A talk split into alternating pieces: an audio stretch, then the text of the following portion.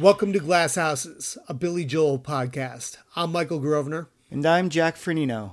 Join us as we dig deep into Billy Joel's songs and history and what his music has meant to us.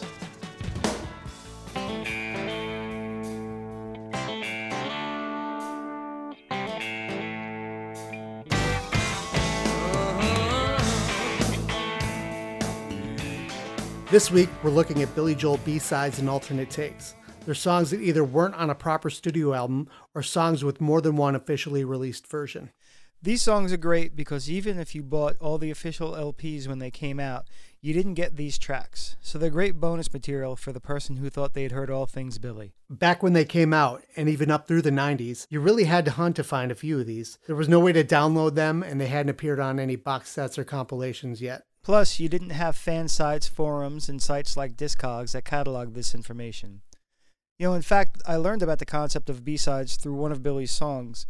Uh, when I was in elementary school, I told a friend I liked Billy Joel, and soon after that, he found a single in his parents' record collection. When we played it, though, I asked him what the song was on the other side. By then, I thought I'd heard every Billy Joel song because I had all the albums. Now, this is like finding a secret in your favorite Nintendo game. So, we're starting off by pretending that this is the pre internet age, and we've tracked down a bunch of 7 inch vinyl records and stitched together the story together ourselves. Looking at the songs this way widens the perspective of Billy's work during his prime years. Yes, they were left off the albums, but they were also written in the same time frame as all these classic LPs. There's a lot to learn about his songwriting and personality from what he chose to not put on the album. Then after that, we'll go into the covers he recorded in the 90s, the two pop songs he released after A River of Dreams, and finally some rarities and alternate versions of his hits.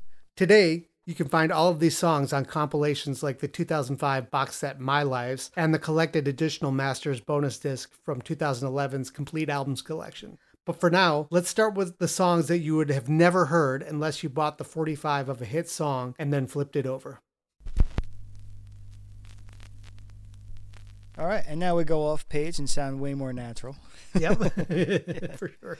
So overall, Billy didn't make a habit of writing extra songs. He's commented over the years that he would pretty much fully complete just about enough songs to fill up an album. Not too many more, and definitely not less, obviously, but it was pretty much when an album came out, that was the nine or 10 songs that were fully baked and that were done and ready to go into the world. There really weren't a whole lot of leftover pieces parts. So when you're looking at the B sides here, there really aren't a whole lot of original songs that were released on B sides at the time time because there were very few songs that were really completed that were serviceable enough to see a B-side release. And he's certainly not the only person to write like that, but it's certainly not the only way to write. I mean, if we were a Springsteen podcast and we were trying to do all the Springsteen B-sides, I think we'd be here for about four episodes. Oh, absolutely. I mean, yeah, like Darkness on the Edge of Town, when they remastered that, they gave us an entire new album of songs that, that weren't on the album, you know? Yeah, he's Springsteen's very prolific. There's a couple different schools of songwriting like that that. Some people just will write hundreds and hundreds of songs to find 10 that are going to make the album, and they'll write so many songs. And then you've got a guy like Billy who is, I feel like the songwriting and the and the recording process isn't the easiest for him. So he's going to work to get the best 10 out of him that he can get for that album. You know, that's all right.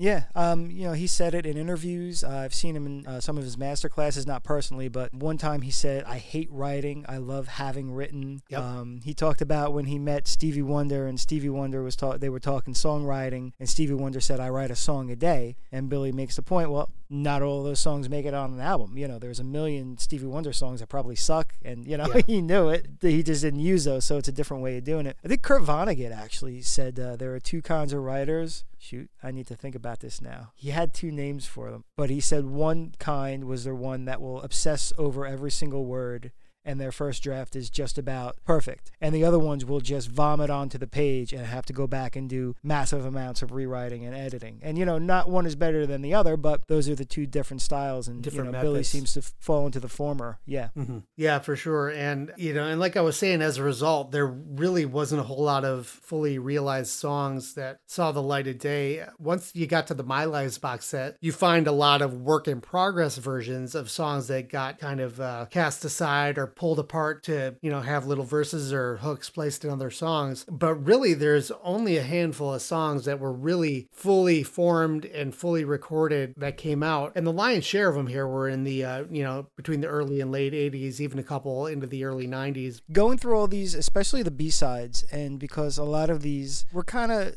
either half baked or songs that Billy kind of started and maybe gave up on or just knew they weren't his greatest material. Mm-hmm. These really show a knack for his ability to write a great B section. And so you know what I mean by that is uh, when you think of a song, uh, the form of a song, you know, you have the A section, and then you have a B section, and then usually the chorus. And if you were to go back to jazz, it would be like an A A B A uh, format. And yeah. so a lot of times in a lot of songs, the A section is maybe kind of punchy little riffy, things like that.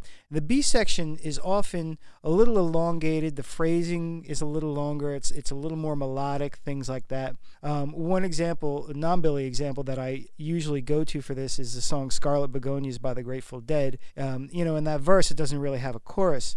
You can really hear how punchy Jerry's vocals are until he gets to that middle section where it gets long and flowing.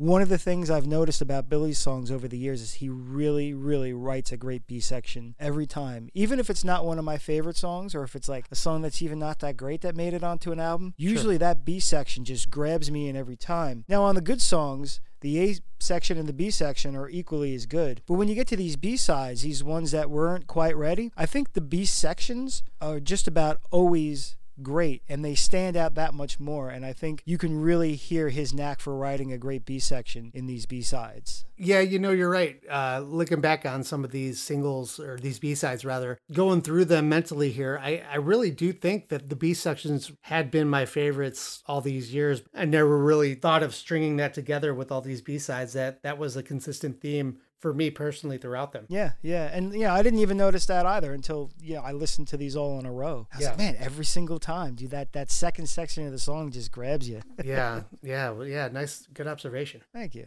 So uh, let's start with the non-album B-sides, and uh, like we said, these are the ones that if you bought a single and you flipped it over, there was a song that wasn't on that album, and you know that's your classic B-side right there. I'd like to start with what I call the holy grail of Billy Joel B sections to me. That's Elvis Presley Boulevard.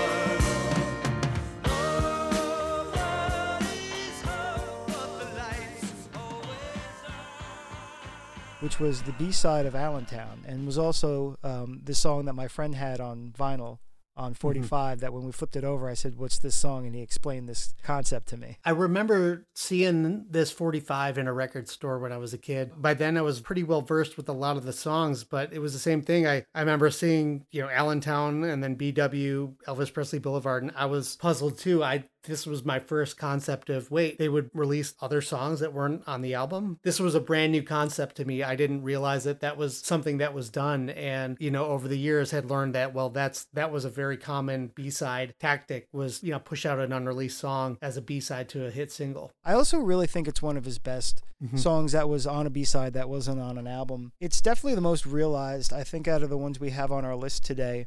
It's idiosyncratic, where the others, uh, where the other B sides are a little more formulaic, where you feel like he was just getting warmed up for an album, maybe, and, and blasted off one that just sounded like someone else a lot. Thematically, it sort of fits uh, the Nylon Curtain. Mm-hmm. Musically, it doesn't. It's got, um, you know, the riff in it just sounds like it's off The Stranger, which was you know, four albums prior at that point, you know, if you count Nylon Curtain. Yeah, the, the guitar the guitar work especially harkens more back to this Stranger album, which is kind of funny because Russell and David Brown didn't play on the Stranger album. But stylistically, I think musically it does fit there, but lyrically, you're right. It does, you know, have a bit of a theme of kind of like saying goodbye to an American era. There's a lot of that going on through the Nylon Curtain thematically. You know, yeah. you have Allentown, for example, is the fall of the steel industry, and there's just a lot of that reminiscent reminiscing, but the old times are over. And I, I think lyrically it does fit better. One aspect of this that is pretty uh, common uh, and almost unique to Billy is that that hapless, unhip character that he often lives in. Um, yeah. you know, I mean, this is the guy that wrote on the inside uh, liner notes for "Songs in the Attic." that I went to Woodstock. It sucked. You know, right. like, this is the pinnacle of awesome culture, and he's like, "This ain't for me." You know, yeah, it's just got that. You know, man, I was beat. I was driven by the heat. Like you can see him just wandering around Beale Street or wandering around wherever wherever else, just uh, yeah. you know, not feeling it and feeling out of place. It's got that you know really unhip kind of wandering around trying to make sense of things vibe. Yeah, you hear that pop up a lot in his songs too. Yeah, that's definitely a theme that does pop up from time to time, especially in Elvis Presley Boulevard. You can definitely picture that. Yeah.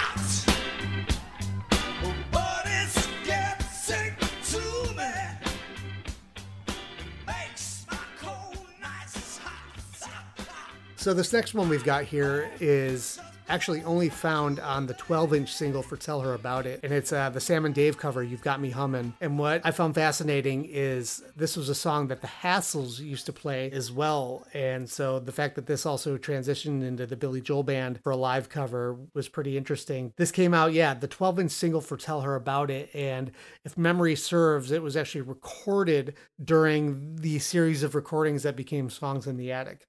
Right, it's a fun song. It's some blue-eyed soul, uh, like Billy used to do with the Hassles in the late '60s. Uh, it's also got that real tight yell that I think he uh, really dialed in by the early '80s, and I think you really heard it in the mid '80s. He could really just just do that real controlled growl kind of thing, and you really hear it starting to come out on this one. He was um, really in fine form vocally during this era. There was still a bit of that youngness in his voice, but he was starting to widen his range, so to speak he was starting to get a little bit more guttural while still mm-hmm. maintaining some of those high notes that he was so known for in the 70s and into the early 80s. Yeah, yeah. So after that, we've got I'll Cry Instead, which was also a B side for the Innocent Man album. This was actually the B side of the Innocent Man single. And um, this, as most people know, is a Beatles song. I got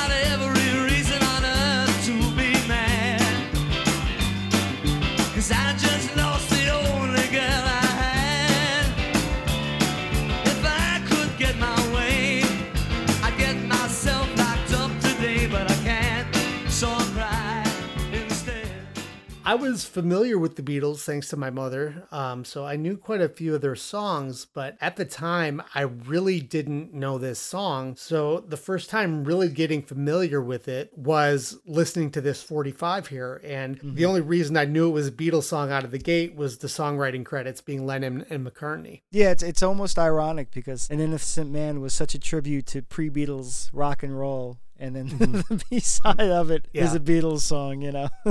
Yeah. And yeah. I and I think where this kind of came from too is this was also part of the songs in the attic sessions, if you will. And mm-hmm. this was like one of the club shows, you know. So if you're thinking like Sparks or something like that, where like everybody loves you now, Los Angelinos, and yeah. like songs like that were recorded in the smaller clubs. This kind of came from one of those club dates as well. The band is just so tight, and you can tell they're all Beatles fans, obviously, and they're mm-hmm. it's such a short little two minute in and out, but they're having so much fun and just rocking it out with this song. Yeah, those uh those club dates they're really cool. If if anybody gets a hold of the uh, songs in the attic outtakes, they're out there. Yeah, they're so fun to listen to. And um, I guess just a quick you know break off into that. You know, it was years and years before I saw the videos for um, "You're My Home" and uh, and "Say Goodbye to Hollywood" yeah. that were you know from those. And and oh man, it just looks so cozy. Like, could you imagine you know seeing Billy Joel in a club that small after he had hit it big too? Like that's yep. the wild part. I've met people who have told me about man, Billy Joel came to my college Man, Yeah. Billy Joel came to this tiny theater near me, but that was, you know, Cold Spring Harbor Piano Man. You know, these guys got to see him walk through the crowd and just sit down with Yeah. the with the ashtray on the piano, you know.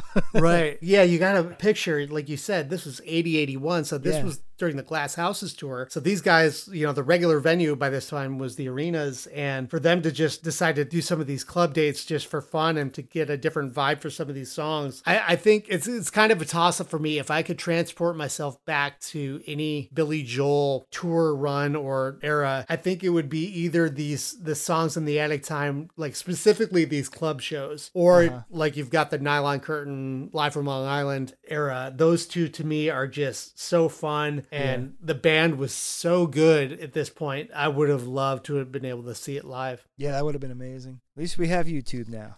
Thank goodness for YouTube. Yeah, right. So uh, let's jump ahead to Stormfront. The B side from this album was House of Blue Light.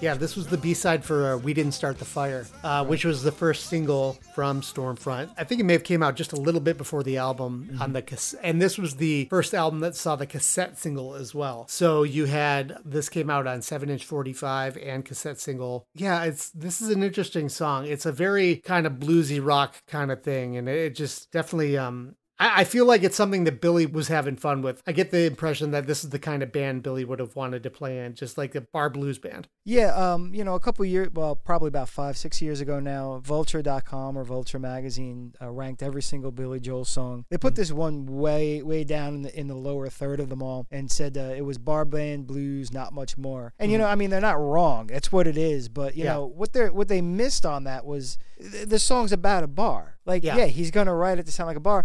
You know, Billy never wrote any real, or at least never published any like straight ahead uh, twelve bar blues rock songs. So you know, the fact that he did in this case, you know, was really more about the setting and the concept than oh man, let me just crank out one of these kind of things. Yeah. You know, it does sound a little like a beer commercial. Um, it reminds me a lot of uh, Eric Clapton's Journeyman album that my dad had, and he used to play that a lot. And that was like a late '80s Eric Clapton. Yeah. you know, had Yeah. that real polished blues sound. Big, little bigger production. Yeah. Mhm. Yeah, exactly. The bigger productions what what really made it uh, Mm-hmm. gave it that sound. It also appeared on something called the Chevrolet Legends compilation out in Europe. I haven't been able to find the exact one, but if you find this song online uh, on YouTube again, the uh, the the description is I believe in German, and Mm-hmm. it says something about it being Chevrolet Vi- Legends Volume One. It might be on Volume Two though, because I, I looked up and found Volume One on Amazon. Okay. it wasn't it wasn't on there. Wasn't on that I guess it must have been another one. Yeah. This song too, it starts, which is I think the only instance of a Billy record. It starts with guitar feedback. Um, you know, which is, if any musicians, if you played a, a club or a bar, getting a good set, you Oh, know, yeah. that goes hand in hand with playing a club. Um, but the Stormfront album was the first album that he did since um, The Bridge. And this was the first album since The Stranger that he didn't work with Phil Ramone. Yeah. And the producer on this album was Mick Jones from Foreigner. And he really, the, the Stormfront album in general is a very guitar centric album. The guitars are Yeah. very present and very rocking on this album. And I love, like, Russell Javors, David Brown are two of my favorite guitar players, but Stormfront really added a, a big rock element to Billy's sound. And House of Blue Light is another very guitar driven song as well, but it really falls in line um, with a lot of the guitar work that was going on on the album. Yeah, that's a good observation um, to draw a line from, from where he might may have started with uh, House of Blue Light and ended up with something like I Go to Extremes, which is kind of riffy, definitely a big late '80s guitar sound Mhm. that uh, didn't didn't get too cheesy, didn't get too uh, over the top, but is definitely prominent. Yeah, yeah. Yeah.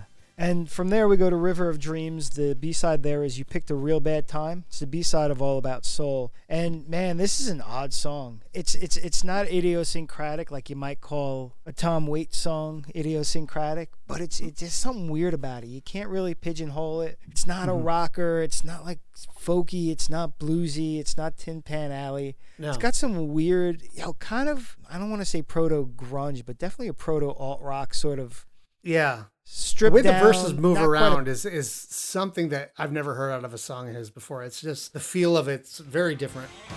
Don't get me wrong, I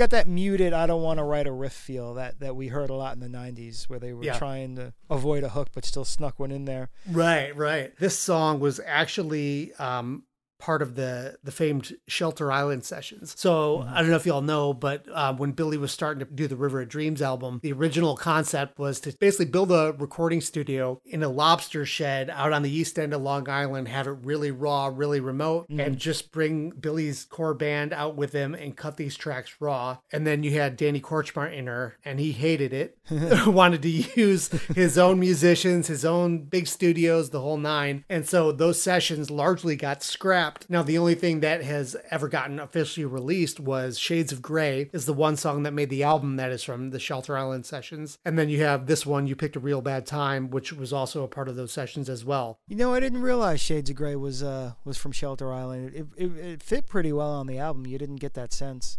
Maybe Mm-hmm. it was in the mastering, but yeah, you know what it is about. You picked a real bad time, though. I'll tell you what, man. This is as I was going through and listening to these, that that idea of how well he writes B sections and how apparent it is on these uh, outtakes. Man, this is the one that drives it home. The A part, you know, the verse is just kind of, it's just there. It's just kind of hanging around. But man, dude, that second part of that song is so good. It's Yep. like a perfect Billy meets the Beatles thing. It's like, sounds like Billy, then it Yep. sounds like the Beatles, then Yeah. it sounds like Billy again. You're like, oh man, he's doing a big Beatles thing there. The verses of the choruses aren't horrible, but the payoff, the B section is so good that Yeah. it makes up for the first two parts not being what they could. Ain't the truth when they say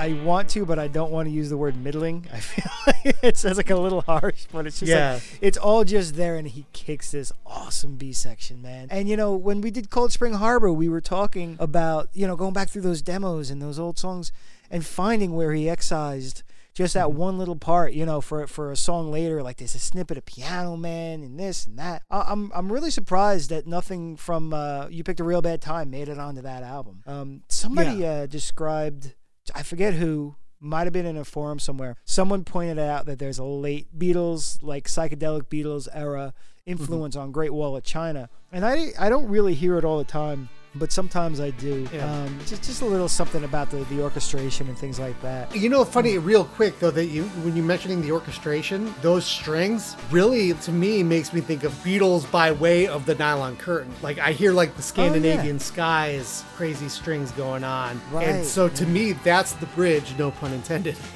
So like, it doesn't directly make me feel Beatles, but when I hear the string section on on that song, it makes me think of the nylon curtain, which in tune makes me think of the Beatles. Right. That's interesting. Huh.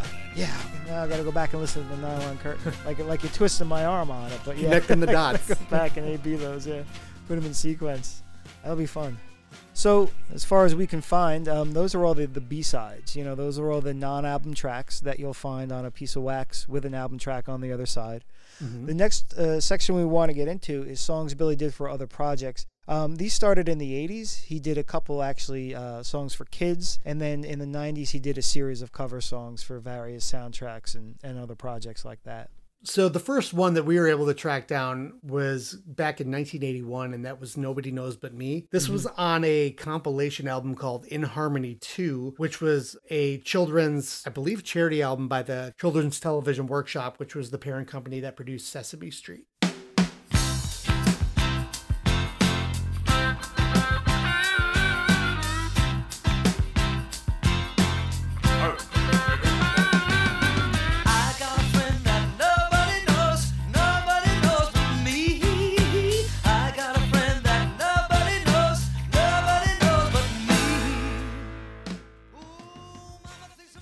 Yeah, it was um it's a it's a funny little song. It's uh it's about a kid with an imaginary friend. And I'll say I'll say this, you know, even when Billy's writing for kids, man, Billy's still writing a Billy Joel song. You know, you really you really hear like a, a little theme of alienation in this thing where like kind of nobody understands him and he's doing his own thing. Yeah. Um when I was listening to it, uh, I- I, I decided that this is the uh, this is the kids version of Half Mile Away, right?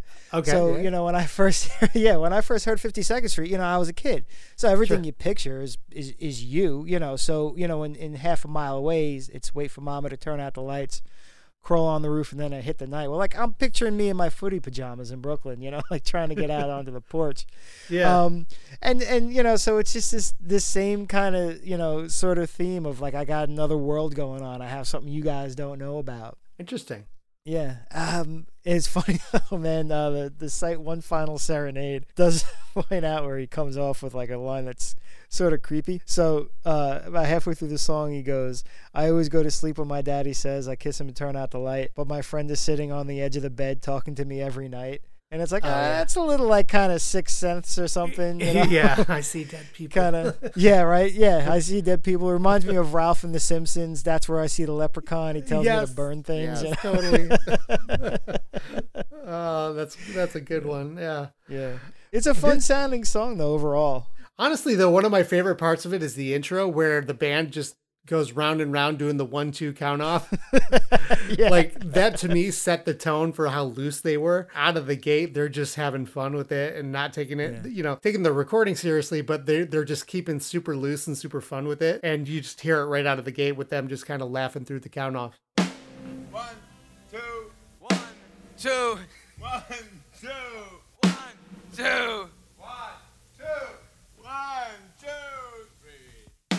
Yeah that's you know they always say about sesame street and the muppets um you know they they they split the humor between something for the kids and something for the adults you know even within one joke and you know Yep. it seems to me like if you're a kid you hear one two one two and they're just funny voices but you know if you're a parent you've heard like how many songs that start off and sometimes a little contrived with the one two three four like the parents Yeah. will get that joke sort of thing So the the In Harmony 2, I don't know how well it did uh, or anything like that. It it's came out on Columbia Records, so Billy's record company, so it was an easy easy thing there. But uh, just quick note about this In Harmony 2 record. Um, probably the most notable song on it was Bruce Springsteen's version of Santa Claus is Coming to Town, which became one of his legendary cuts yeah um, that you hear all the time, all holiday season long now. Was that was that really the first instance of that? I figured that was a B side or a famous radio recording or something. Yeah, I, I was digging into it a little bit here. So this was actually the first time that Santa Claus is Coming to Town was released. So it got released later, speaking of B-sides, as a B-side to My Hometown in 85. You know, it's been re- re-released a million times since then. Yeah. So this was the very first release of it. And then Bruce didn't release it as a B-side for another four years. That's funny. Wow, Yeah. I always figured that was just a, a, a Springsteen thing. Yeah, me too. I. I, I had no idea until I was uh we were researching this episode actually.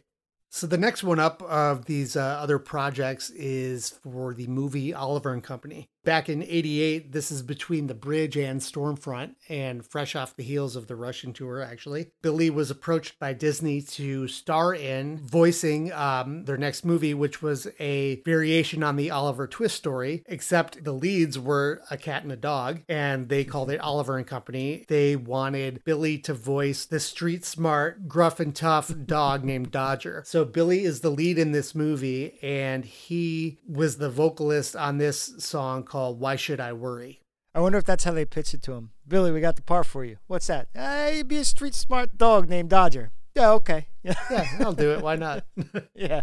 You know, I almost wonder too if this was kind of another way of Billy connecting with his daughter. You know, Alexa now is going to be like two years old at this time. And mm-hmm. so she's probably at that age of getting into like Sesame Street and Mr. Rogers and Disney and all that stuff. So maybe this was another way to connect to mm-hmm. Alexa, you know, because a couple years later, you know, he was on Sesame Street and did things like that. So I wonder if there was a little bit of motivation there to do it. That sounds about right. I mean, it's been documented how writing and recording the bridge was very challenging for him because he wanted to be home so badly. You know, especially because you know his dad wasn't around, and you know he had a little bit of a rough childhood, and He wanted really to be wanted really to do it differently. Yeah. yeah. So yeah, I mean, and you've heard of other celebrities doing that. I think uh, it was a funny story about when they did the Rocky and Bullwinkle movie in like 2000, maybe 2000, 2001. De Mhm. Niro uh, played the villain Oh, because yeah. he thought his kids would like it, and then his kids got scared and they were confused by him in it and something like that. Yeah. yeah. Um, Somebody else uh, recently took I can't remember who. Somebody else took took something because his kid liked it. You know, little funny stuff like that. Yeah, so That I, I, I wouldn't be surprised if that does play into it here. One minute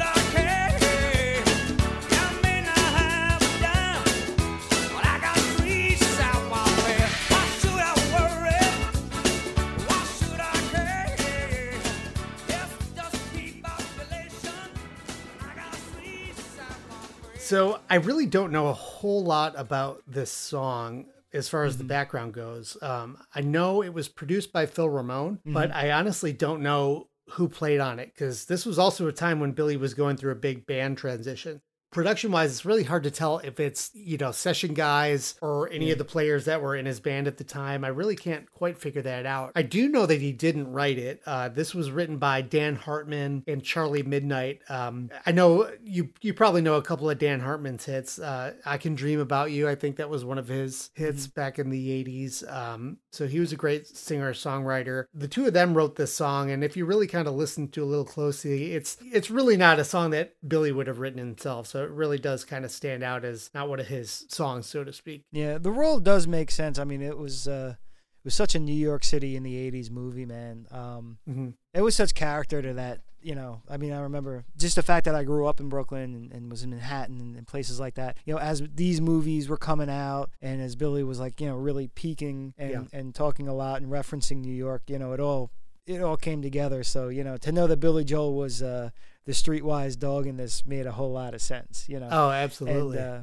you know, I'm always sometimes I'm curious to see if people in other parts of the country um, interpreted even a movie like this differently. Like, wow, that's what New York is like, and I'm like, yeah, yeah, that, that's where I live. What's the big deal? You know, there's a dog on the corner. yeah. I probably had a bit of that myself, you know, being from Detroit. I honestly, the first time I ever went to New York was six, seven years ago. so Oh, yeah? I was well into my 30s by the first time I ever made it to New York. Uh, Uh-huh. No, actually, I take that back. Back in my the days where I used to tour manage and things like that, I had gone through New York Mm-hmm. a handful of times. But this was probably you're looking at probably like 2005. So Mm-hmm. even so, I was then I was in my uh, mid 20s at that point. But I think as a kid too, I was I was probably wondering that. I'm like, is this what New York is like? That was you know an early impression of it for sure. Yeah, it's it's not the same now. I mean, you know, for better or worse, but it's definitely different definitely a different vibe now. Like uh I mean Ghostbusters is the ultimate like New York in the 80s and they've even said in the commentary like the city was a character and it just Yeah, really is like yeah. everything was just like so pitch perfect. But yeah, so the, yeah, this song doesn't sound like a Billy song. It definitely sounds like him singing it. Is certainly in his kind of rock star phase where he's just clearly having fun with this uh Yeah. why should I worry kind of song. Wasn't he? Isn't there like footage of him like with the Ray Ban glasses on, like in the studio, just you know, Yes. looking all decked out for it?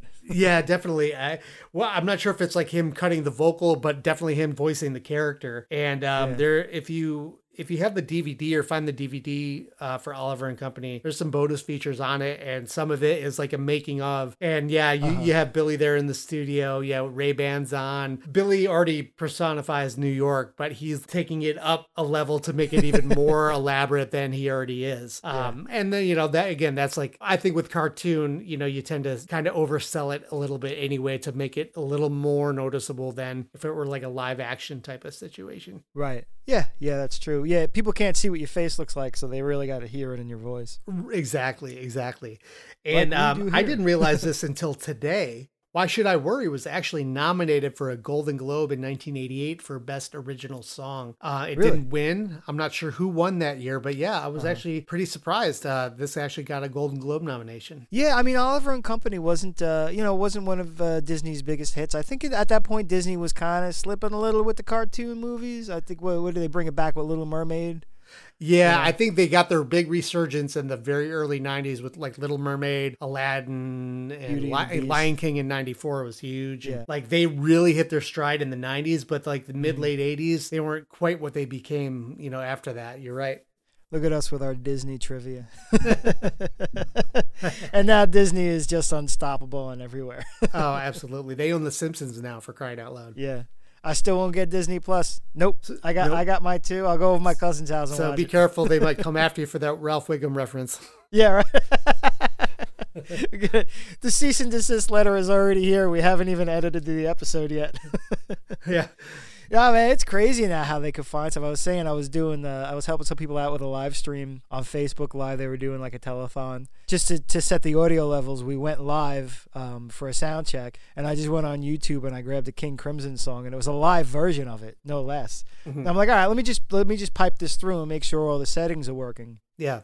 I think I got 25 seconds into the song. Four people text me. They're like, "Yo, Jack, Facebook just took the feed down because you're using copyrighted material." It's super quick and- and it's Yeah. it's automated now. So they've got these AI things that can just crawl every video and stream for anything in this database. And it's amazing how quick it is. And Yeah. for you all out there, this is a big reason why that we're not going to upload our full episodes to Facebook or YouTube or things like that because we do include a fair amount of Billy's music, albeit very short clips throughout. But we feel it really helps kind of contextualize what we're talking about and tell the story a bit. But we would get zapped in two seconds if if these episodes were on Facebook or YouTube. So, you know, that's why the best place to listen is our website, glasshousespod.com, and all the other regular podcast outlets. Uh, that's the best place you're going to hear it. But, uh, you know, only when, um, you know, we do some things here and there where we don't include music, that's pretty much our only opportunity to go um, do like Facebook Live or YouTube or things like that. Mhm. So after Why Should I Worry is another Disney related release. And this kind of goes into an era here, these last couple songs and going forward, where Billy started really getting involved in soundtracks and cover songs and things like that. Uh, this next one is a cover of When You Wish Upon a Star that was on a Disney CD record and cassette called Simply Mad About the Mouse. When you wish upon a star, makes no difference who you are. Anything your heart desires will come to you.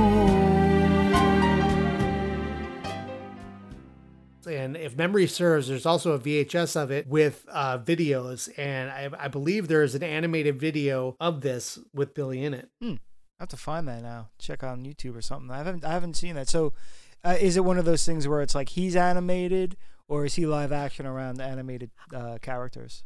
I haven't watched it in a good 20 years, to be honest. So uh, don't kill me if I'm wrong. But something makes me think it kind of goes back and forth, or he goes between being like sketched and fully yeah. animated. Uh-huh. My brain is telling me that it's something along those lines where he's kind of going back and forth a little bit. Um, I'm not totally sure. Uh, my wife and I were on vacation in Hawaii a couple weeks ago. As I do with every trip I go on, I'm like, all right, where's a record store? I got to at least like get the vibe of a local record store and check it out. And I, I kind of wish I would have bought it just for fun because it was only a buck or two, couple bucks. But I actually saw a cassette copy of Simply Mad About the Mouse. I, I which I haven't seen in forever, but they actually had it there. Oh come on, that could have been Carry On. I, I totally could have thrown it in my carry on, especially with Southwest. You get like a million things you can bring on board. Yeah, I know. I was in Seattle. We go to Seattle every Thanksgiving uh, to see my girlfriend's sister. I take a walk and I found this record store, and they had all these old like original pressing Frank Zappa albums, and you know between thirty and fifty dollars each. And I'm like, oh my god, I want to buy these so bad, but like I will have to take the entire flight hugging them. like they're not going in any suitcase if I if I get a hold of them. Yeah. A couple of friends of mine, it's funny because the last time I toured, like vinyl wasn't even a thing. Yeah. When I, I would go to music stores, it was either like DVDs or CDs, um, which I still buy, but I wasn't buying records then. But uh, a friend of mine who tours regularly, he, um, he bought like these little mini vinyl road cases to where they could like it fit like 30 records or whatever like that. So it was like, oh, all right, well, I got room for 30 records I can buy on the road and it's all nice and protected and I can get it home with me, but that that's about it. Oh, that's funny. Yeah, That's pretty cool though. I gotta Yeah. look those up next next time I take a trip out there. for sure. And then after that, he did two songs for a honeymoon in Vegas. He covered two Elvis Presley songs. He did "All Shook Up" and "Heartbreak Hotel." Yeah, those are just kind of fun, loose Elvis songs. This came out in uh, 92. So this was between Storm Front and River of Dreams. And um, you could definitely tell he's, he's hamming up the uh, the Elvis thing going on. So to hear him do a couple straight up Elvis tunes was interesting. And this came out on Epic Records. So it was, again, another Sony released project. And so, you know, I think maybe this was, you know, when he was kind of starting to not want to put out music as quickly. And so this was probably a way to still get things out there without having to put too much thought into it. Yeah, I mean, you know, as we all know, after River of Dreams, Billy pretty much swore off uh, writing pop songs or releasing pop songs at least. And you know, you know, he said a lot about it over the years. One time he said, "Well, you know, the Beatles put out 12 albums. I put out 12 albums. That sounds about right." You know, there was one where he was uh, Elton John apparently goads him every so often he should put something out, and he's like, "I don't want to, I don't want to dilute my uh, Yeah. my discography with something now. I would just want to keep, you know, keep it to, to what I felt was a strong body of work." And Yeah, I remember. You I think the line he would say, he's like, Elton's always like, "Why don't you put out more albums?" And he's like, "Why don't you put out less albums?" it's like, no, the gloves are off. All right, Uh, I, f- I feel like if we say it, we're gonna like reignite the feud or something. right, yeah, like it's gonna get back to one. Of right, yeah, But I gotta say these about. All right, first of all, there's two things about these two songs. Okay. Well, three. Because number one is, damn, are they fun? Like, Yes. They did just a good job having fun. You know, Billy always loves to talk about who he's making an impression of and things like that. He does a fantastic Elvis, man. He doesn't He really overdo it. does. Um, yeah, but like you were like, yep, that's Elvis. That's certainly an Elvis thing.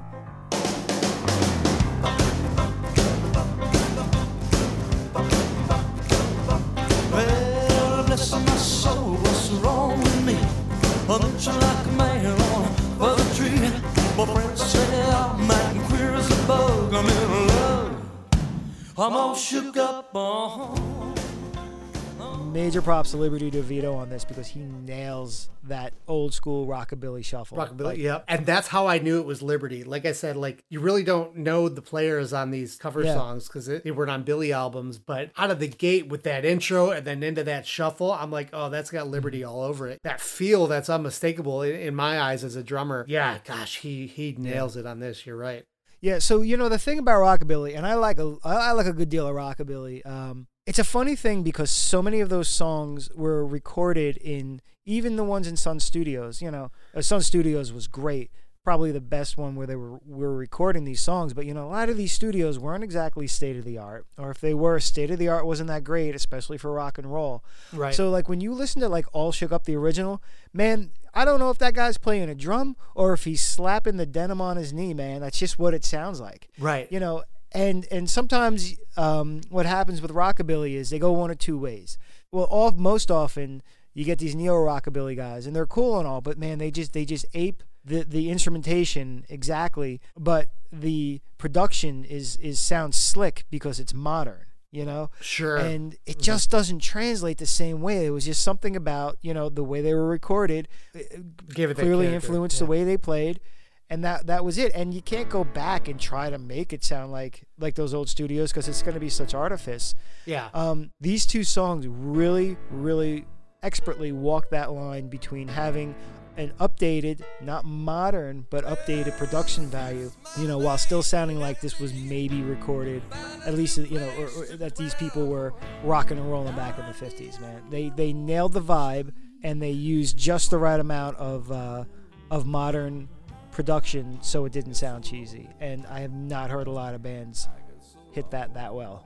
Really, aside from when it came out, All Shook Up was released as a single. Um, It didn't do incredibly well, but uh, you know, it got out there and got some radio airplay. You know, a lot of these interesting covers just kind of came and went pretty quickly. And as a drummer myself, that's one that's one thing that I struggle with is the shuffle. You got to really have that feel internalized Yeah. because with the shuffle, if it's not right, it's really wrong. Really yeah, wrong it sounds stiff even if really you- quickly. even if you're playing the notes like i remember working up a tune with this country band i used to play with and it was kind of a shuffle type song and i was just the notes were there on the page and i'm playing the notes but it, it never really fell into place with that song and i just couldn't capture it like i wanted to Yeah, it's tough. It's like uh, like Johnny Cash said, like if you didn't pick cotton in a field, you don't know country music. yeah If you didn't grow up next to railroad tracks, you can't really play the train beat, you know, that kind of thing. And Yeah, you know i grew up on billy joel and you know my roots are in motown so i'm i'm the two and four guy so it's like that's Yeah. that's my sweet spot the guys who can play the shuffle are just mm, i love it you know like i say more modern but you're going back to the 80s like you got you know 70s 80s like you know, bernard Purdie and jeff Porcaro from toto i mean the guys Mm-hmm. Yeah. who can play it well are just so tasty and so good Yeah, it's it's a thing unto itself. What's the uh, what's the Jeff Beck song? It's like untitled or instrumental. It's just called Mhm. something like that. That one's got a nasty shuffle on it. Oh too. yeah it does yeah Yeah. Um, but even then, I feel like uh, you know your um, '70s Studio Pro shuffle, like the Steve Gadd shuffle, the the Jeff Oh, yeah. Shuffle, the, the Purdie Purdie shuffle, even. Yep. You know, it's a, it's a different beast, and Liberty hits that like old school rock and roll. I'm in the back. I'm in the corner of a bar cracking this out kind Yep. of shuffle, and it fits so perfectly in this song, especially. I mean, you Yeah. hear it a lot in. Uh, it's it's there in um, perhaps most predominantly in, in still rock and roll to me, where he really hits that. But the Yeah. you know the the production isn't as upfront about the drums in that you know Sure. because when he breaks into it, it's either the chorus or the sax solo, so it's definitely not right up there. But uh, yeah, in this one, that's like probably the the good the best case study of it. You mentioned still rock and roll to me really quick and i know we'll talk about it more when we get into that song glass houses down the road but um, it's a shuffle like you mentioned all the way through except for liberty's signature fill coming out of one of the uh, bridges or whatever so it's all shuffle until liberty's big fill where he's going d- down around the rack toms but Yeah. for that bar it's straight Yeah, one E and a two E and a three E and a four and a four, E and a one. and then Yeah. it goes right back in to the shuffle. I always thought that was such an interesting choice to just break out of it for just one fill and then go right back into the, the shuffle groove. Yeah, it's such a simple fill, but man, it's it's all about the placement. That's what that's what makes it pop out of that song that it didn't uh, swing all the way. Da, da, da, da, da, da, da, da. Right, yeah. and and if you saw Billy live anytime between 1980 and 2005 or whatever the time, or you know, especially when Liberty was in the band and all that, you just saw 18,000 ha- pairs of hands go up in the air, air drumming that fill, and that was oh. you know that was such a, a big part of that song. Yeah, yeah, definitely. So then after that, he um he does a song for a league of their own. He does uh, the old classic in a sentimental mood, the old uh, American Ellington. songbook standard. Yep. In a sentimental mood, I can see the stars come through my room. While you're I can't remember hearing this in the in the uh, in the in the movie. To be honest with you, I've seen the movie at least twice. I saw it in the theaters. My Billy Radar is usually pretty good too. I got to be honest. yeah yeah I, i've seen it probably half a dozen times since this came out. Uh-huh. this came out in 1992 as well. But i honestly couldn't tell you where this is in the flick either. It's a you know it's a nice little somber tune and all that. It's a, it's a Mm-hmm. nice song but i couldn't even tell you if it's used for the basis of a scene or if it's just like there's an am radio going on in the Uh-huh. background and it's just tucked away in the in the mix of the movie and you just hear it for a second. Either way i i honestly couldn't tell you where it is in the movie. But at the same time too i know the 90s were the decade of soundtracks you know also there were songs that were on soundtracks that weren't even in the movie so that's also a possibility but um if anyone knows you know where this is in the movie let us know because i, I want to go Yeah. back and try and find it Yeah. Um, and we'll, when we get to All My Life, I'll get into this a little more. But Mhm. uh, the uh, the thing about this one is is he hadn't really developed a good voice for for doing standards yet. no Um, you can really hear this song's proximity to River of Dreams. I think a lot of his vocal technique, his vocal delivery, is is really closer to that album, which is really one of his more rocking albums. So that kind of took me out of it a little. Like it just really sounded like Billy Joel. It almost sounds like Billy Joel doing karaoke. Like you know, Sure. you know, you put on a standard at the bar and he's just up there kind of singing. He's it, just crooning over Billy top Joel. of it, just like Yeah. yeah, having a cocktail. Just Right. like, yeah. Musically too, it's like the production of it isn't something you really up to that point had heard out of a Billy Joel song. It was a little jarring for me as well. Yeah, yeah, very straight, very uh, sweet, very uh, orchestrated, and Right. And then after Uh, that, we uh, jump ahead to the late 90s in 1999 and uh, the Runaway Bride soundtrack, which was, um, was it Richard Gere maybe? I, I, I've never even seen the film. yeah, yeah, Julia Roberts and Richard Gere. Okay. Julia That's what Roberts I thought. being the titular Um, Runaway Bride. Yeah. Because I, I, I, I'm picturing the soundtrack cover, funny enough. Uh, and this was Uh-huh. Where Were You on Our Wedding Day, which was a, a cover song as well. Do you remember who originally did this one? no, I'm going to look it up right now. you you were hoping I could save that one. Save me, Jack. I was casted out of line. Bail me out. Lloyd Price was the original artist.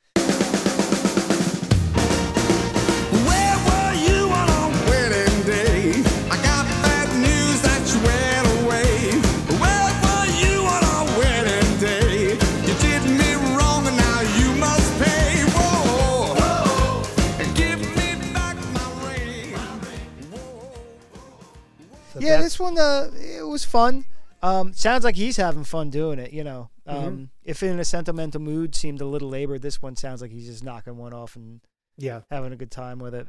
This is to me um, a very noticeable difference in his voice. His his voice is deeper and a little ri- and richer than we last heard it. Yeah, that's true. If you if you kind of listen to this stuff chronologically, you'll hear that uh, that evolution start to come through for sure. Mm-hmm. You know, it's funny you talked about the '90s being uh, the, the the decade of the soundtracks. Uh, Yeah. I think the '90s was also the decade of the way too long movie trailer.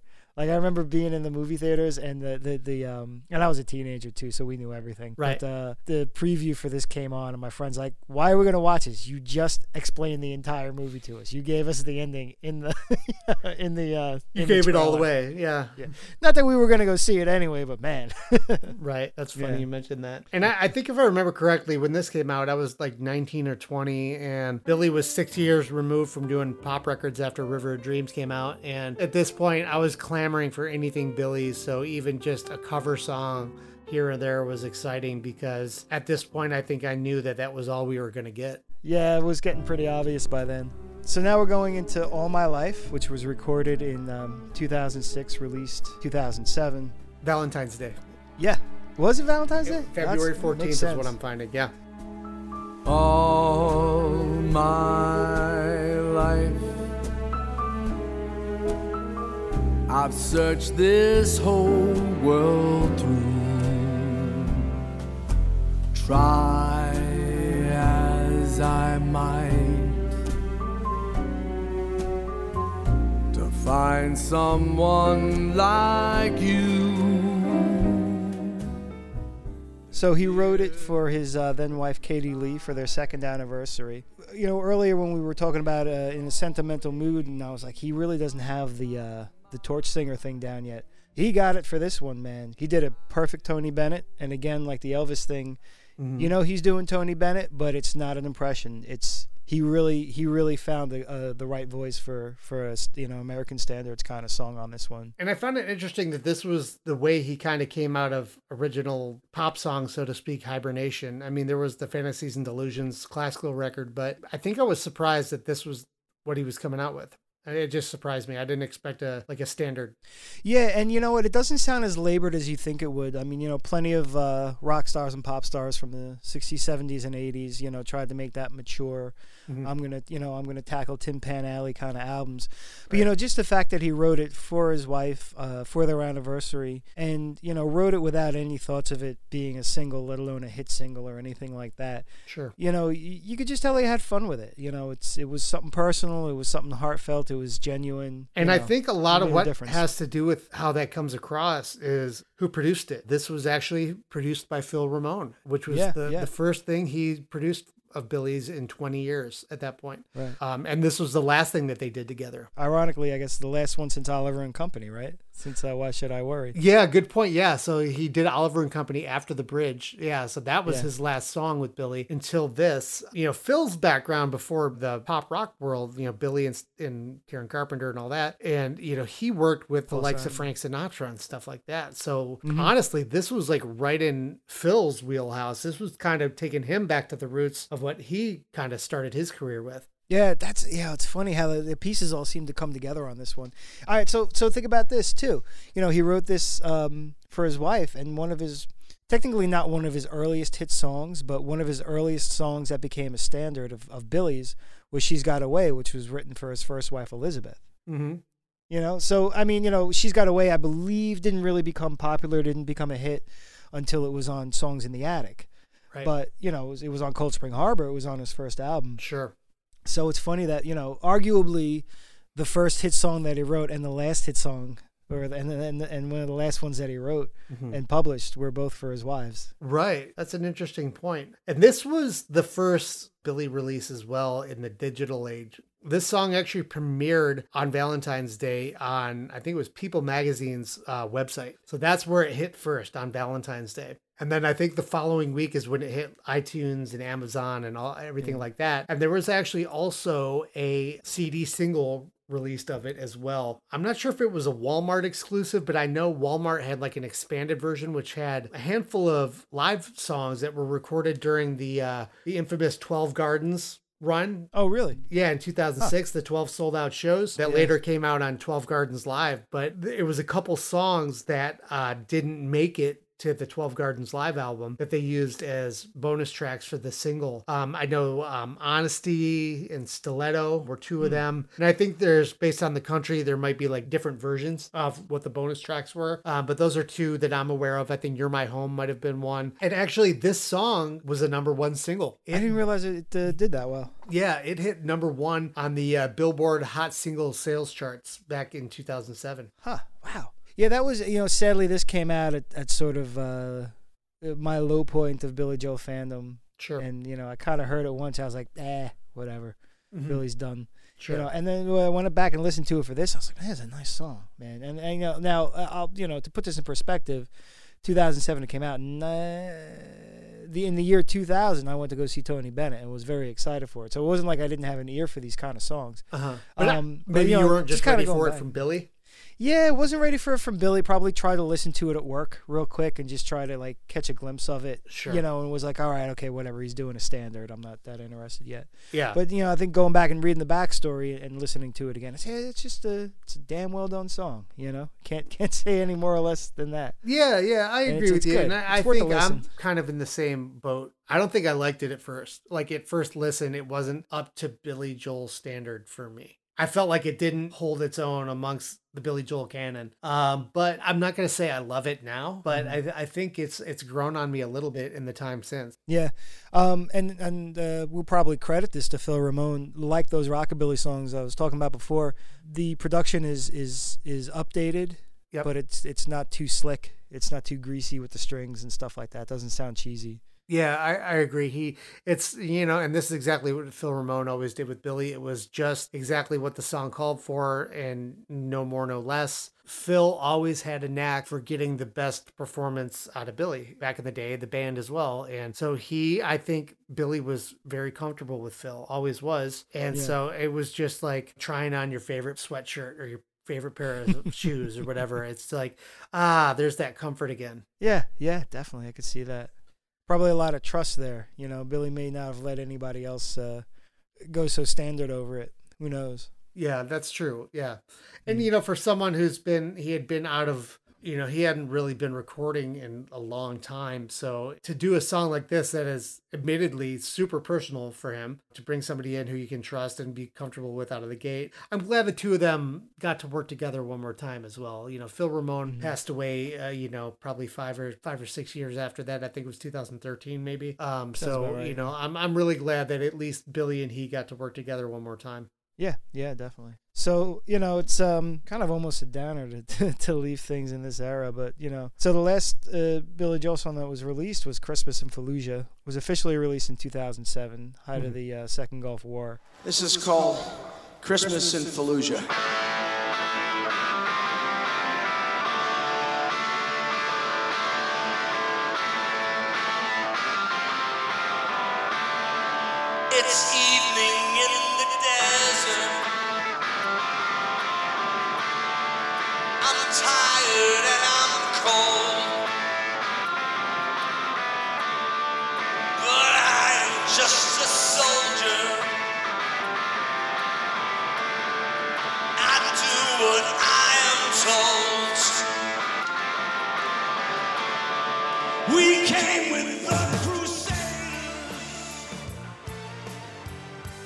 Really weird time in general, man. Um, again, you know, this isn't the best Billy Joel song in the world, but damned if it didn't really fit at this time. I mean, everything felt lost. Rock and roll music kind of sucked, you Yep. know. Everything was like kind of down, and um, it's a song, man. It's you know, it's uh, written in response to letters he'd received from soldiers in Iraq, people that said they found solace, inspiration, comfort in his songs, things like that. So it's you know, it's um, his conceptual cousin, I guess, is is is Goodnight Saigon, which was written, you know, based on the stories that his friends told him coming in, uh, coming back from Vietnam, and you know, he didn't want to write that one originally. He didn't think he was, you know, had the had the right to do it because he didn't go over there. And his friends were like, "Well, no, you're the storyteller. You know, Right. that's yeah. your function. You know, it's what you're gonna do." You're our mouthpiece. And he did a you great know, job. We want to tell you. Yeah, exactly. Yeah. Um, and you know, maybe that was a little easier for him because it was his peer group that was there. Um, not that he didn't make a good effort with this one, but you know, it, sou- you know, people said it sounded a little like "In Bloom" by Nirvana. He did. He did get Cass Dillon. He did get a very uh, younger singer Yep. to, to perform it. We came to bring these people freedom. We came to fight the infidel. There is no justice in the desert. Because there is no God in hell. At least goes to show you that Billy knew his limitations. At least he had something to say, but you know, Yeah. he didn't have to get out there and try to put the spotlight on himself to do it. I feel like musically he was going for my ears. He was going a little Led Zeppelin-y. Um, you know, like a Yeah. ca- like a Kashmir or something like that. Uh, that's Mm. kind of where I went with it. And Billy is in his either 50s or 60s or whatnot, and you know he felt like his voice wasn't the right voice, like he said for it, and so he wanted it to be told by somebody who would be the age of a soldier. Um, Mhm. But Billy did have a released version of it, but it was only in Australia. I've never tracked one down, but there's a CD single version of Billy doing a live version of Christmas in Fallujah that I believe was only released in Australia, and that was the only version of it that he cut. Or Yeah, released, and you know, uh, so I'll, I'll say this real quick. Um, you know, just just sort of for reference, there's a song called "Letters from Iraq" by the Bouncing Souls, which came out around the same time, and uh, I think they had uh, literally taken things, um, and you know, obviously uh, presented them as such, but took took things almost like word for word from uh, one guy who would write them from Iraq. But you know, again. Um, you know, uh, speaking to to the uh, the medium of the times, this song uh, I would say came to prominence for most people because there was a video up on on YouTube that started making the rounds. And this was probably the beginning of you know when you would start getting your your entertainment news at least from either social media or a website or something. That would be like oh Billy debuted this new song uh, with this guest singer at his at his show last night you know and it was you know you know all of a sudden there was a video out of it and you weren't reading about it maybe a week later and, and wondering what it sounded like I remember I remember sitting at work and, and clicking on it you know and putting my ear up to the to my computer speaker and giving it a listen, that kind of thing. Mm-hmm. Huh? Yeah. Interesting. I, I I'll have to check that out. Yeah, it was a yeah. They, I, I remember watching. He's like, I, he's, I'm gonna bring out uh, I'm gonna bring somebody out, and Cass Dillon walks out, kind of like you know, nods to the audience, and, and he's playing guitar, and he just goes into it. Yeah, almost positive it was Nassau Coliseum. Yeah. I think that would make the most sense. That makes sense because I think Cass was New Yorker. So from here, we're gonna dive into a couple remixes, alternate mixes, and things like that. There's some Mhm. interesting stuff going on here as well. Uh, I think first we're gonna dig into alternate mixes, uh, and the first one on the list is uh, New York State of Mind. And this is a this is a tricky one. the uh, The only difference is the saxophone solo is completely different take. Yep. Is it the same player?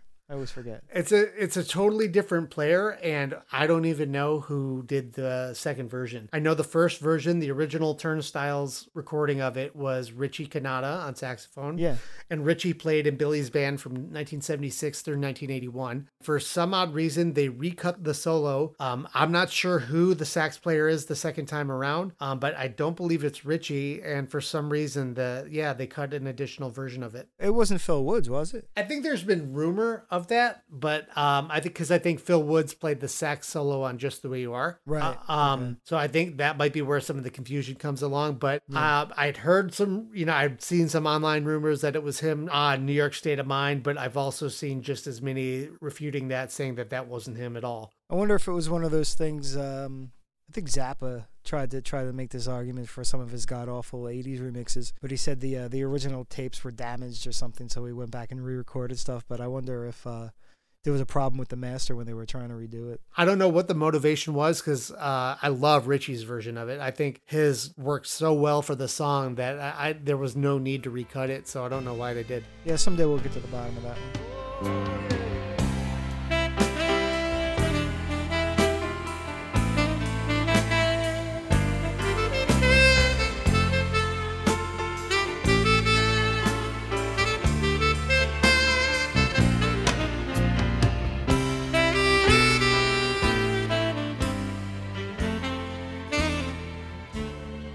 And then the other one, which we've uh, we've talked about a little bit uh, on previous episodes, was sometimes a fantasy. Now the the album version fades out, does a pretty quick fade out after the last chorus, and goes into the outro of you know it's just a fantasy, all that, and then it it fades out just as the band's really starting to pick up steam and the guitars are starting to go a little crazy. It ducks out on the uh, album version, and it's like between three and four minutes, and uh, on the single version, the seven inch vinyl single version. So they continue this ending jam. That's the only thing different that I can discern is it's just uh, basically not faded it's just the full they just thing, Let it roll. Yeah. Yeah, I um, it was funny. A couple of weeks ago, my buddy Norm came over uh, to listen to some records, and he, he actually brought me over. A, he brought me over that copy of the Hassles that I that I um I took the picture of and sent to oh yeah. he, my, my my friend Norm's a, like a he's a guy that just picks up records wherever he goes, and he found uh, a copy of the Hassles in a thrift shop for like fifty cents, but like it was all messed up on the inside. And he was like, ah, I paid a dollar.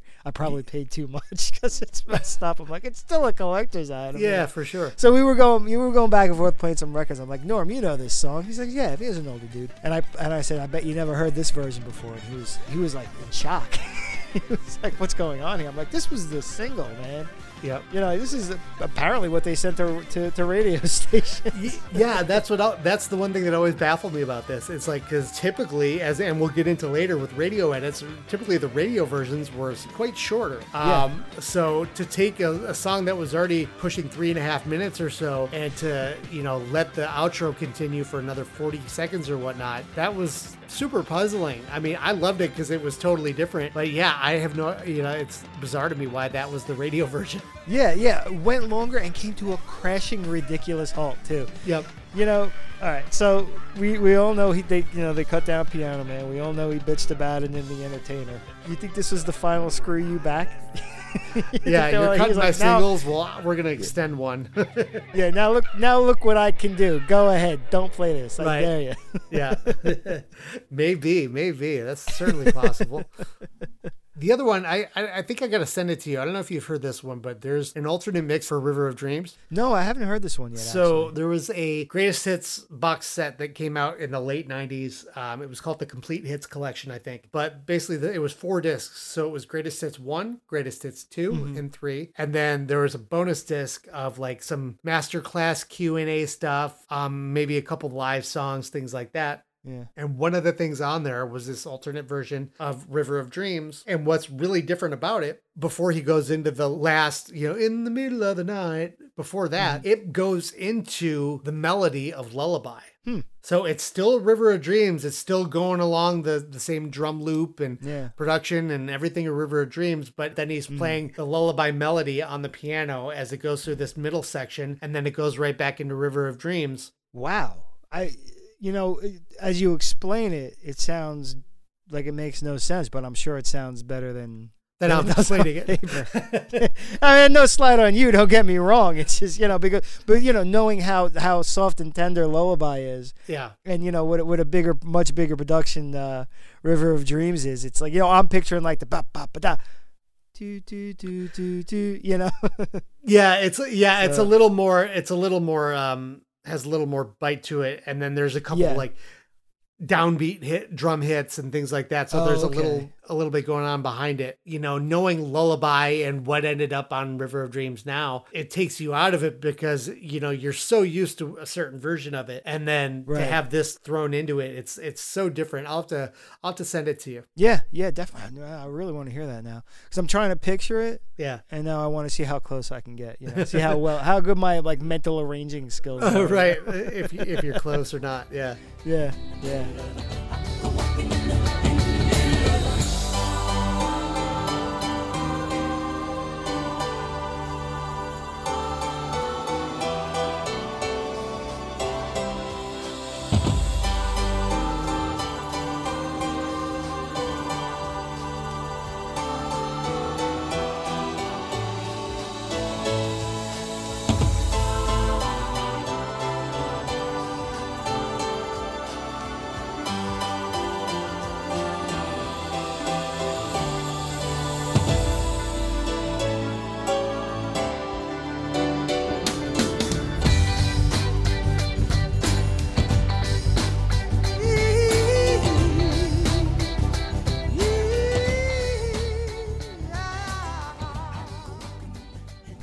That's a that's a deep one, man. Wow.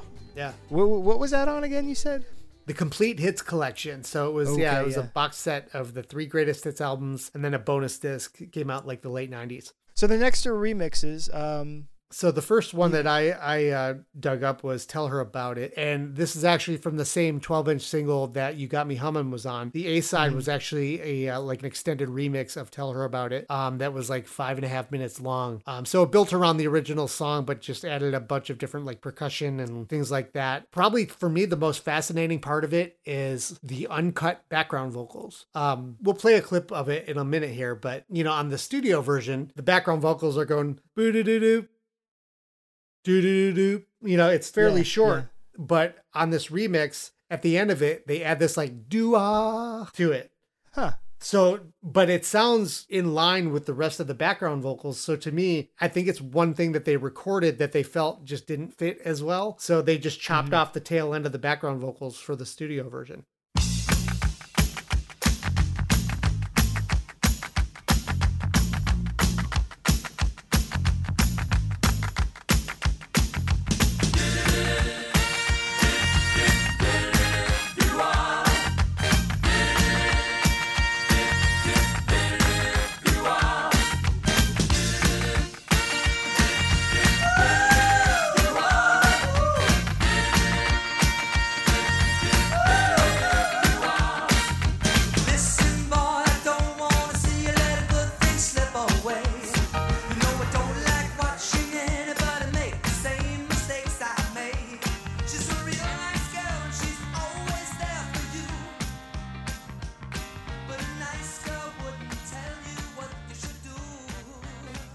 Know, there's a uh, there's a there's a uh, chopped verse of that song too. You can find that on YouTube, Oh, you're right. You're right. I forgot Yeah. about that. and that's interesting because it's it's not it's not completely done up, so you get a little better you get a little better sense of what he's playing on it Mhm. because it doesn't have all the va- background vocals and extra like horns and stuff like that. So it's more like the boogie woogie piano going on. Listen, boy,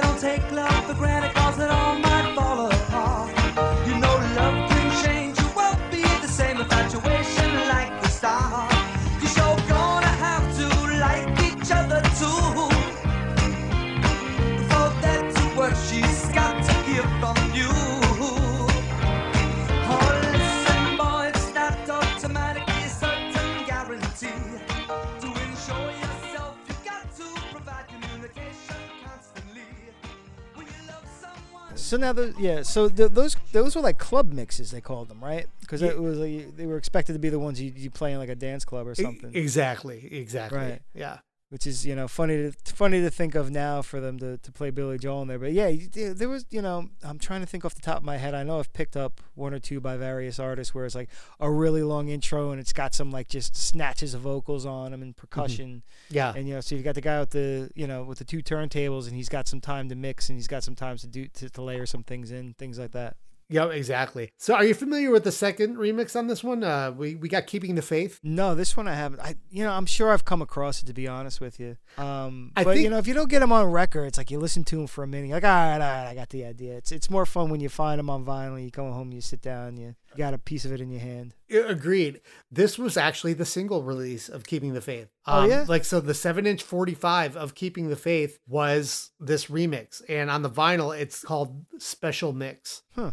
And it's uh, like, I think four minutes, 44 seconds. I don't know why I have that burned in my brain, but something tells me that that's how long it was. Um, but it's, yeah, it has some additional musical elements added into it. Um, I don't think it's long, much longer than the original. It's pretty close. Yeah. And that was, that one was chosen for the single. It was actually put out on the My Lives box set later in 2005. I remember listening to it and it sounded a bit different to me, but I almost feel like part of the reason that is, is because up until that point, the only way I heard it was on record. And so, Yeah. you know, I'd had the same copy of the 45 for 25 years or whatever. Right. And, you know, records will have a little scratch here and a little skip here. You got used to the your character of the vinyl where it was like, oh, it would kind of be scratchy in this one little spot, or there'd be a little Yeah. distortion over here, or it would skip at this verse. So, like, that was the version I was used to, like, totally not clean. And then to hear, like, a pristine, clean studio version, it sounded so weird to me. Right? Yeah. Yeah, and and and to find out it was a remix too.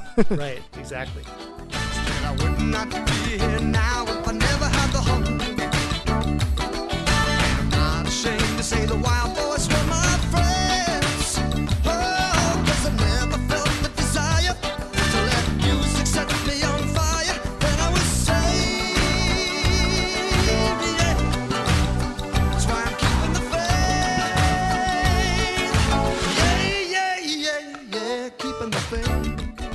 So that's that's about it for this one. I know Yeah. we've been we've been going for a bit, but you know, the more we started digging into it, the more we found just a lot a lot of songs that either got B-sides or radio edits, remixes. There's just there was a lot to unpack here. And uh, you know, we'd love to hear what some of your favorites are on, on this. You know, do you have any B-sides or, or rare tracks that you love or are there any any that you hate? I'm always curious as to what people are gravitate towards and what they do and don't like. So, you know, let us know. You can uh, you know, you can connect with us pretty much anywhere these days. You know, we're on all the socials, Facebook, Twitter, Instagram. So if you just search Glass Houses Billy Joel podcast, you'll find us at any of those spots. And then we've also got email. We've got glasshousespodcast at gmail.com. And we've got a uh, the website, glasshousespod.com. So we're, we're all over the place. And we've been getting some great emails lately. And, uh, you know, we just love hearing from you guys. So please reach out to us anytime. We'd love to connect.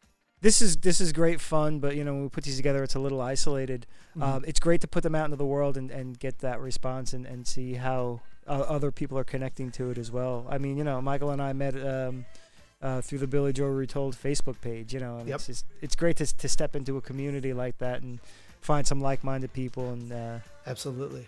do it up. Yeah. So this has been a lot of fun, and we're so glad you guys are on the ride with us. Uh, you know, when we started doing this a couple three months back, there's that nervousness of like this is going into the wind. Is anybody going to connect with it or going to relate to it? And you know, the response so far has been incredible, and we can't thank you enough for for listening and sending those emails and Facebook notes and things like that. It means a lot that you guys are into it as much as we are, and you know we're in this for the long haul so as long as you're on board listening we're going to keep doing this so uh, uh, you know we welcome your ideas and suggestions and you know you guys are a part of this as well so you know it really means a lot Yeah, for sure. so reach out to us anytime and we'll be back in a couple more weeks here with the next episode so until then we will talk to you soon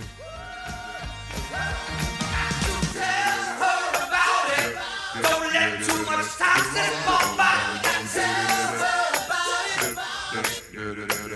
Tell